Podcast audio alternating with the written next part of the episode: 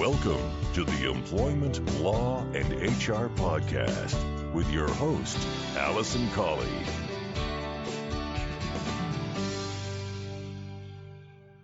Hello, and welcome to this episode 126 of the Employment Law and HR podcast. I'm your host, Alison Colley. I'm an employment law specialist and HR solicitor, and I run the firm Real Employment Law Advice. Thank you very much for tuning in to this week's episode. This week, we're going to be talking about quite an interesting topic, and that is the, the Women and Equalities Committee's report on the use of non disclosure agreements in discrimination cases. And the reason why this is interesting is because it's something that has been in the news lately and is fairly topical and something that I think all employers need to be aware of. Now, if you're listening to this episode and at the end you think, oh my goodness, I don't know what to do, I can't believe that we could put our organisation at risk in such a way, then never fear, you can get legal advice and practical HR advice from Real Employment Law Advice at what I consider to be a very reasonable price. So if you'd like to get in touch and would like a free initial, no obligation telephone call, then we can set this up. You can contact me by email. It's alison at realemploymentlawadvice.co.uk and I'd be happy to set that up. So without further ado, I'm going to get into this week's featured content.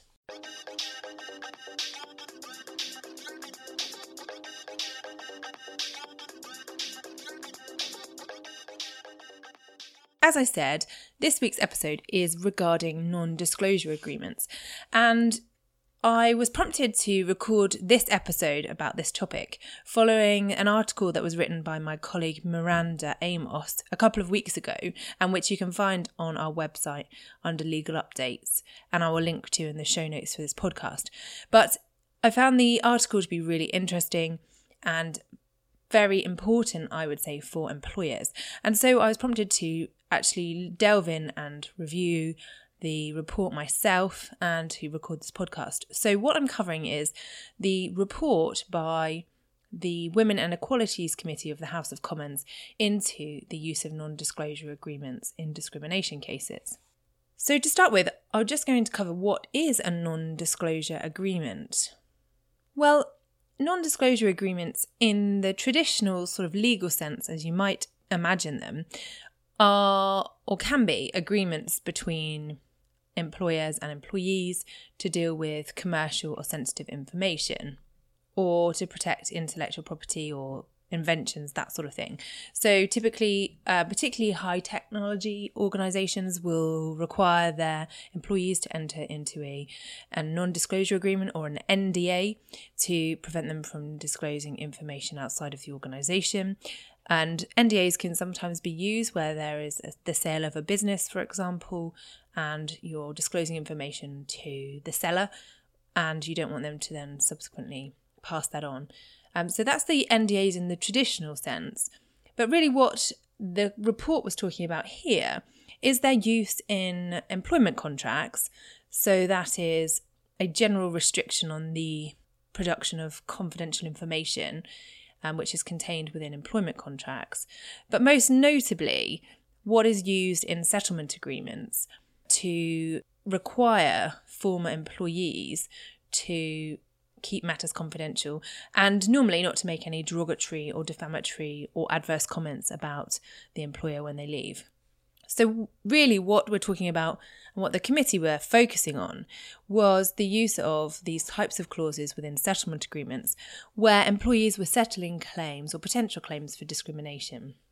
So, if you're not already familiar with what a settlement agreement is, in short, it's a way in which employers and employees can reach an agreement to waive the employee's rights or to settle their claims legally.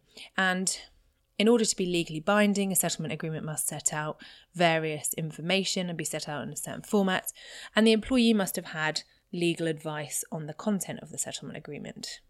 Now, for years, or in the time that I've been advising on settlement agreements anyway, there is almost always the requirement for the employee to agree to keep the facts and circumstances leading up to the settlement agreement confidential and not to make any adverse or derogatory comments about their employer. Now, the reason why employers include this and why businesses I advise include this is in order to protect the reputation of the business so that the employee can't make their allegations public and the employer gets the certainty of knowing that they are paying a sum of money to the employee in order to waive those rights, but also with the reassurance that their reputation is not going to be risked. Now, this is where the issue has arisen because there have been some high profile cases where organisations or individuals have been named and shamed for numerous allegations of discrimination. And then it turns out that they have used settlement agreements or non disclosure agreements within those settlement agreements to cover things up. Most notably, there was the chap Sir Philip Green, who's the owner of Topshop. You would have certainly seen that on the news or on social media about the various issues of abuse and sexual harassment that have come to light now, these types of clauses in settlement agreements aren't just used in discrimination cases or issues around sexual harassment, for example. Um, they are used quite commonly in settlement agreements and certainly in those that I prepare. And it's really about the wider issue of how employees are treated as to why these types of clauses have come into criticism and are being covered by this review. Now, in summary, the report has concluded that the use of non disclosure agreements within settlements and clauses that prevent employees from making disclosures later on are contrary to what should be the way in which the world of work works. And those of you who have listened to the podcast in the past will know that I try to champion employers and business owners being the best employers and business owners they can because, in my view, if you are a fantastic employer, then you are going to have a fantastic business. But the issue here is where organizations are not putting in place the right procedures and policies and preventing discrimination from taking place. Instead, are just using blanket settlement agreements to cover them up. And interestingly, what the report in the summary says is that non disclosure agreements are at best murky and at worst a convenient vehicle for covering up unlawful activity with legally sanctioned secrecy. Many of the criticisms of non disclosure agreements come about because of the impact that that has on the victim, so the employees concerned. Whilst they get to settle their case at the immediate time, there is evidence and evidence being produced for the committee that later on employees suffer from various emotional and psychological damage following the signing of a settlement agreement with an NDA in it. And they can have difficulty in pursuing their career and have issues financially later on. So, whilst it might deal with the issue in the immediate time, there are longer term potential damage to individuals who are signing these types of agreements. There is also the fact that where secrecy agreements are used regularly and issues are not dealt with, that there can be a number of victims and the pattern of behaviour or discrimination can continue within an organisation. And those people who've gone before are unable to provide help or support or evidence for colleagues or former colleagues who may be suffering later on as a result of the same behaviours.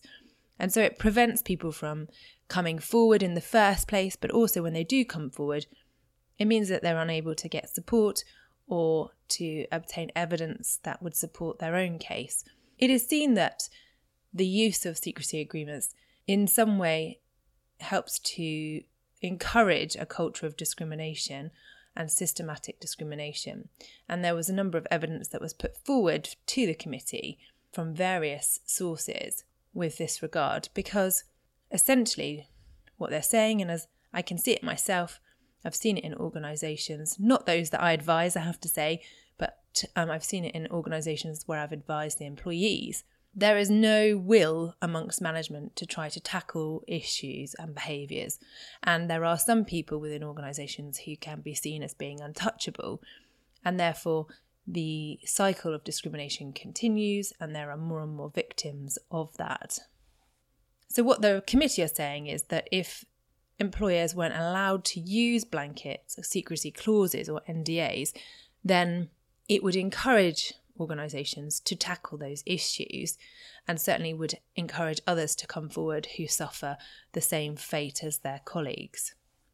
The committee in their report also highlighted concerns about the balance of power between employers and employees, and that this being one of the key reasons why NDAs are commonplace in settlement of discrimination cases.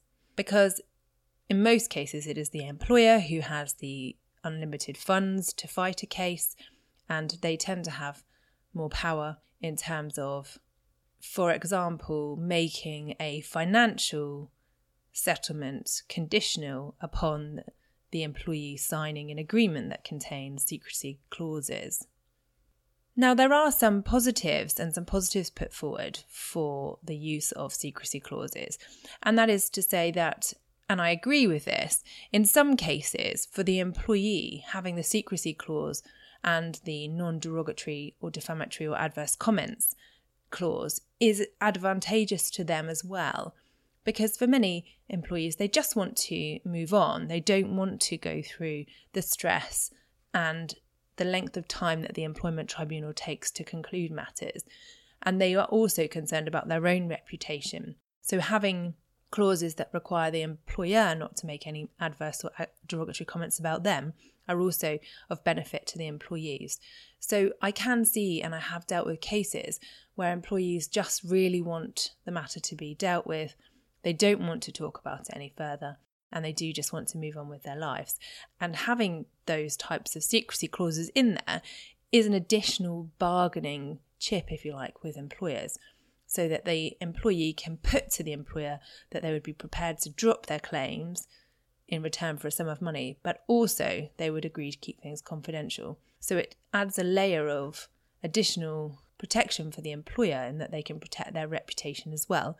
And for many employers that this is an attractive prospect. So if those secrecy clauses were no longer included or couldn't be agreed between the parties, then it may not be as attractive for employers to settle their cases and they may be more inclined to take a chance with the employment tribunal if they know that the employee could talk about the allegations freely in any event, even if they pay them to settle their employment tribunal claims. Now, again, on the flip side of it, as someone who has advised employers who have had malicious allegations made against them and allegations that have absolutely no substance, I can see why employers would be unhappy if they couldn't protect their reputation and why they would much rather go forward to an employment tribunal to have the matter aired in public and to clear their name than if they signed a settlement agreement that would mean that a malicious employee, for example, could continue to spread the false allegations about them. There are very few employers who don't look at things on a commercial basis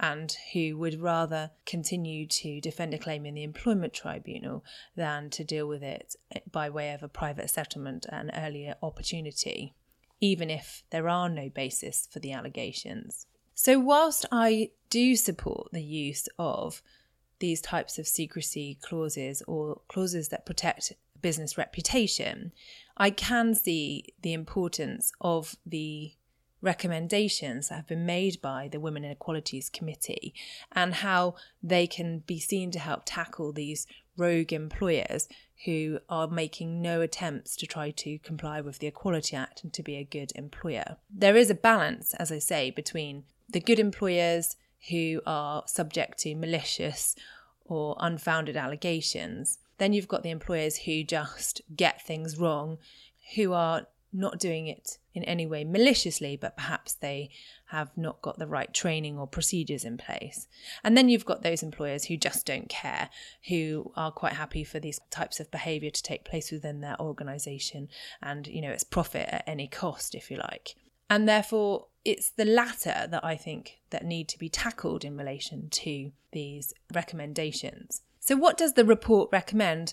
Well, interestingly, the report goes a bit further than dealing with the issue of the use of non-disclosure agreements. And and I welcome this. I'm really pleased that they have done this because I don't think you can look at it in isolation. So they have made recommendations to basically change the legal framework and the tribunal system in order to enable victims of discrimination to have a better way of getting redress for their issues or the behaviours that they have suffered. So I'm just going to summarise what the main recommendations of the reports are. So, the first is a government initiated awareness raising programme for employers and employees about handling grievances fairly and effectively, including guidance on how to continue investigations into allegations of discrimination and harassment, even where a settlement has been agreed. Now, this is quite an interesting one because you may recall, and those of you who've been around in HR and employment law for a while, that several years ago there was a legislative change that came in which made it mandatory for employers to follow a set disciplinary and grievance procedure. So, employers who had failed to follow the minimum legal procedure if they failed to follow the disciplinary procedure, then they would find themselves with a claim for automatically unfair dismissal and an increase in compensation. And if they failed to follow the grievance procedure, then there would also be an increase of between 10 and 50% in compensation. Now, the outcome of the introduction of this mandatory set procedures was that it led to a whole range of employment tribunal um, appeal cases and higher court cases in relation to how exactly it worked. And it didn't have the desired effect, which was to get more employers to act appropriately in circumstances of disciplinary and grievance issues. So there has already been an attempt to introduce a mandatory grievance procedure to be followed, and it just became very legalistic and didn't actually try to resolve the problem. So, whilst I think that an awareness raising program on how to handle grievances is a great idea because the more employers who are aware of it, the better. I'm not really sure how else that will work unless they are going to introduce a more standard or rigid procedure for dealing with grievances. And if it doesn't come with a sanction, then frankly, it doesn't have any teeth and is unlikely to impact against those employers in the last category I was talking about, who are the ones who flagrantly breach the procedures in any event. The second recommendation was the introduction of legislation to require employers to provide a minimum basic reference for former employees. So, one of the tools of negotiation in relation to settlement of claims is often that the employer will provide a set reference so that the employee has certainty about what's being sent out about them when they leave. So, oftentimes, employees are concerned that if they've entered into a dispute or they've accused their boss or um, former employer of discrimination, that they will then be sent a negative reference or no reference at all. And that will in turn prevent them from getting work in the future. And so, Currently, there's no legal requirements on employers to provide a reference, so unless one is agreed and negotiated under the terms of a settlement agreement, the employer is under no obligation to provide that. So, what they're suggesting here is legislation to require that all employers provide a basic reference for employees. The third recommendation was for legislation to make sure any clause in a legal agreement that limits the information an employee can share with others is clear and specific about what and what can't be shared and sets out acceptable forms of wording that the employee can use to explain why they left their jobs. So to me, this is what they're saying here is some form of set wording or regulation in relation to how these types of agreements are drafted. And this may be one way around the idea of continuing with settlement agreements that are attractive to both parties, but also allowing employees to say certain things by agreement after the settlement has been completed. The fourth recommendation, interestingly, isn't to rule out confidentiality and non derogatory clauses altogether, but rather to provide legislation which requires them to be written in standard plain English so it's clear what the parties are agreeing to. Now, whilst again, I always welcome anything that makes law into something that's plain English and easy for people to understand, what I think this is forgetting is that in order for a settlement agreement to be legally binding, an employee must have had legal advice on the terms and for it to have been signed off by somebody who's legally trained. And certainly, when I'm advising on a settlement agreement, I will go through the terms with the employee and I will talk to them so that they understand exactly what they're signing. And then I will also follow that up in an, a letter, an advice letter, which is in plain English. And so, in my view, this should already be taking place with the advice that's being provided between the employee and their legal advisor who signs off the settlement agreement. So, I don't think that it's right to say that employees don't understand or don't have the means of understanding what these clauses mean if they're being advised correctly. The fifth allegation is to introduce legislation to make sure non disclosure agreements cannot be used to silence victims of discrimination and harassment where discussion of allegations is in the public interest. Now, this is an interesting one, and there is already case law under whistleblowing legislation about what is in the public interest. Um, and so I would wonder exactly where that would lie. So take the case of Sir Philip Green, um, the owner of Topshop. Now, would that be a case where the discrimination harassment were in the public interest to be discussed? So, again, I think if that were going to be introduced, there would have to be clear parameters around what the public interest is. And it may then in itself negate the purpose of having that in there if it's narrowed down to such an extent that very few cases would be seen to be in the public interest. The sixth recommendation was to extend the time limit for bringing claims in the Employment Tribunal from three months to six months in cases of alleged sexual harassment, pregnancy, or maternity discrimination. Now, this is an interesting one, and certainly I'm not sure how employers would feel about it, but I think that this is a sensible recommendation and something that should be looked at in any event because a three month time limit in relation to these types of claims is very difficult. I had an unfortunate case a couple of years back where the employee had suffered from pregnancy and maternity discrimination, but unfortunately, because she was on maternity leave, she was tied up with a young baby. She didn't have the time or the inclination to seek advice about it within enough time. And by the time she came to me, her claims were already out of time. And it was very difficult to then pursue that. And this happens time and time again because the time limit runs from the last act of discrimination in a series of acts. And so the three month time goes by so quickly for employees. And therefore, I think Extending the time limit does make it more fair and reasonable, and more likely that employees who are being treated to their detriment by unscrupulous employers will have the opportunity to bring that forward. Recommendation number seven is to commission an equalities review of the employment tribunal system to consider whether particular groups of people or those bringing particular claims are disproportionately disadvantaged by the way the system operates particularly with reference to time limits for bringing claims.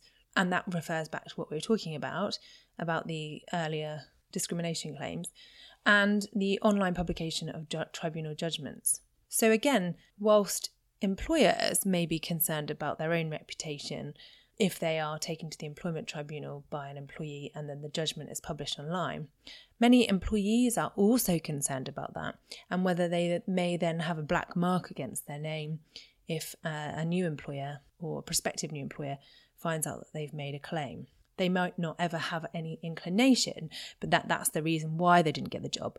But it, it is still possible that the new employer could Google them or look up and see that they've brought a claim and decide not to employ them. So I think that's an interesting uh, review that needs to take place. Recommendation number eight is to significantly increase compensation awards to do more to prevent discrimination and harassment in the workplace by introducing punitive damages and a presumption that tribunals will normally require a losing employer to pay an employee's costs in sexual harassment claims and increasing the current awards available for injury to feelings and psychiatric harm. So, taking the first point there about increasing the damages, for employers who are flagrantly breaching the Equality Act and behaving unreasonably. I think, again, that's a welcome introduction to try to penalise those employers and make it painful for them financially to not deal with these issues. The second point in relation to the costs issue is something that I think will be of advantage in the employment tribunal system in any event across the board. So, currently, it is quite rare for the employment tribunal to award the legal costs to be paid by the losing party in the employment tribunal. Now, in the county courts and civil courts, there is generally a system where the costs follow the result, so that though the party who's successful will have their costs paid by the losing party. Now, in the employment tribunal, because that doesn't happen, there are many cases in which employees just can't afford to fund the case themselves or take the risk that they could be paying out large amounts of legal costs and actually that would then any compensation that they get when successful with their case would be swallowed up by their legal costs. So it does put many people off, and particularly in discrimination cases, which can often require longer time to prepare. They're normally more heavily evidence based and they tend to have more witnesses and so are often listed over more days. And all of those things increase the legal costs for an employee who has representation in the employment tribunal. And so sometimes employees might be looking at it, and when you calculate what their actual compensation is likely to be, it could be 25,000 for example, and in a lengthy discrimination case in which it takes 4 to 5 days in the employment tribunal, their costs could exceed 20,000 and therefore it can be quite difficult for employees to want to continue with a claim on that basis. And therefore, it becomes more attractive for them to settle and to sign the secrecy agreements or NDAs. So, if the system was changed so that costs follow the result, in my view, it would assist more genuine claims in relation to discrimination and it would also help those employers who are subject to those malicious or vexatious claims by employees because in those circumstances, they would be able to recover their costs from the employee who has brought the claim maliciously. The ninth proposal is to require employers to pay the legal costs of an employee for getting advice on any proposed settlement agreement, including advice on the content and effect of the clauses in relation to confidentiality and non derogatory comments, etc., and such contribution to be paid whether or not the employee signed the agreement. Now, currently, there's no legal requirement on an employer to pay the legal costs for a settlement agreement, but it is standard practice. So, most employers will make a contribution or make an offer of a contribution to legal costs for the employee signing the agreement. But that is only payable normally if the employee signs the agreement. So, if the employee seeks legal advice and spends a couple of hours getting advice on their claims and on the terms of the agreement.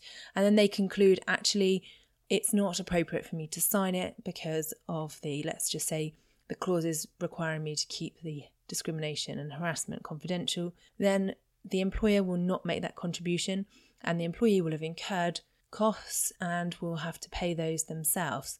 And so sometimes, again, employees feel that they have no choice but to sign the settlement agreement because they just can't afford one to fight it and then to also have to pay the legal costs that they've incurred. So this change would enable employees to get legal advice, but at the expense of the employer. Now, again, I don't think that's going to be very attractive or helpful for employers, uh, but I suppose it would help to get around this issue of concern in relation to discrimination and secrecy. The 10th recommendation is to place a mandatory duty on employers to protect workers from harassment and victimisation in the workplace, breach of which will lead to substantial financial penalties.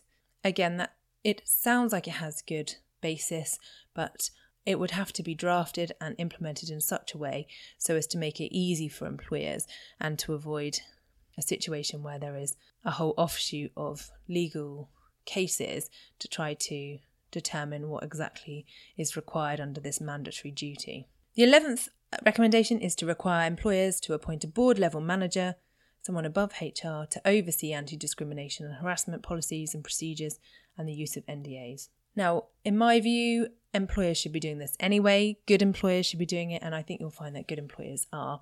Um, but again, it's also another way of helping to resolve this issue, I suppose, and should be fairly easy for employers to implement. And the 12th recommendation is to strengthen corporate governance requirements on all companies, both public and private, to require them to meet their responsibilities to protect those they employ from discrimination and harassment. Again, good idea, but how it's going to be implemented would be interesting to find out. So, as you'll see from the recommendations, in summary, they're not recommending that the use of non disclosure agreements and confidentiality clauses is outlawed altogether, but that there are other parameters in place to ensure that they are appropriately used and not abused. So, what do you need to do in the meantime? Well, if you aren't already looking at your own internal procedures about grievances and how you deal with claims for harassment and discrimination, then I recommend that you do regardless of the report or the recommendations in the report, it's important as a good employer to ensure that you act fairly and reasonably towards your employees. In my view, we're moving into a time where there is going to be less of a workforce available, less skilled people available, and the competition for good quality employees is going to be hard. And so you need to make your business as attractive as possible to future employees. And you can do that by ensuring that you behave fairly and you have those robust procedures in place. The second thing to do is if you are offering employees a settlement agreement for any reason, either before their employment is terminated or after their employment is terminated or in the course of employment tribunal proceedings, then you should have somebody legally trained check it over and ensure that it is drafted correctly and that you're not going to fall foul of any criticism for the use of confidentiality or NDAs in those agreements unnecessarily. So instead of just using your blanket template settlement agreement that you always have, have someone check it over and look at it on a case by case basis to see whether you really do need to include those clauses in there or if you can make them somewhat less restrictive whilst also protecting the reputation of the business.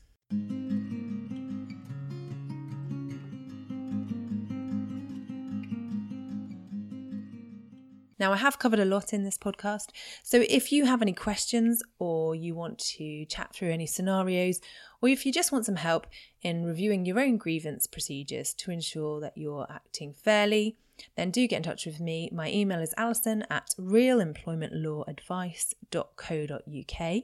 We also provide training and resources for businesses in relation to how you deal with these kinds of issues, investigations, that sort of thing.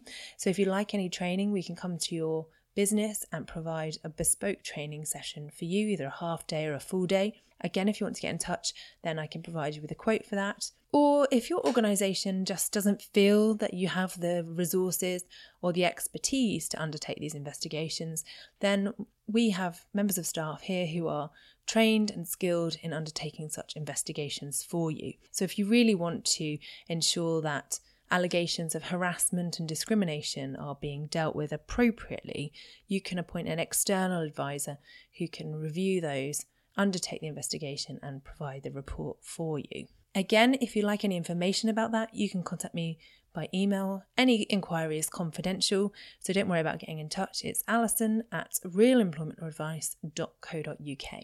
Just before I sign off, I want to say thank you again for listening to the podcast, for continuing to download and to share.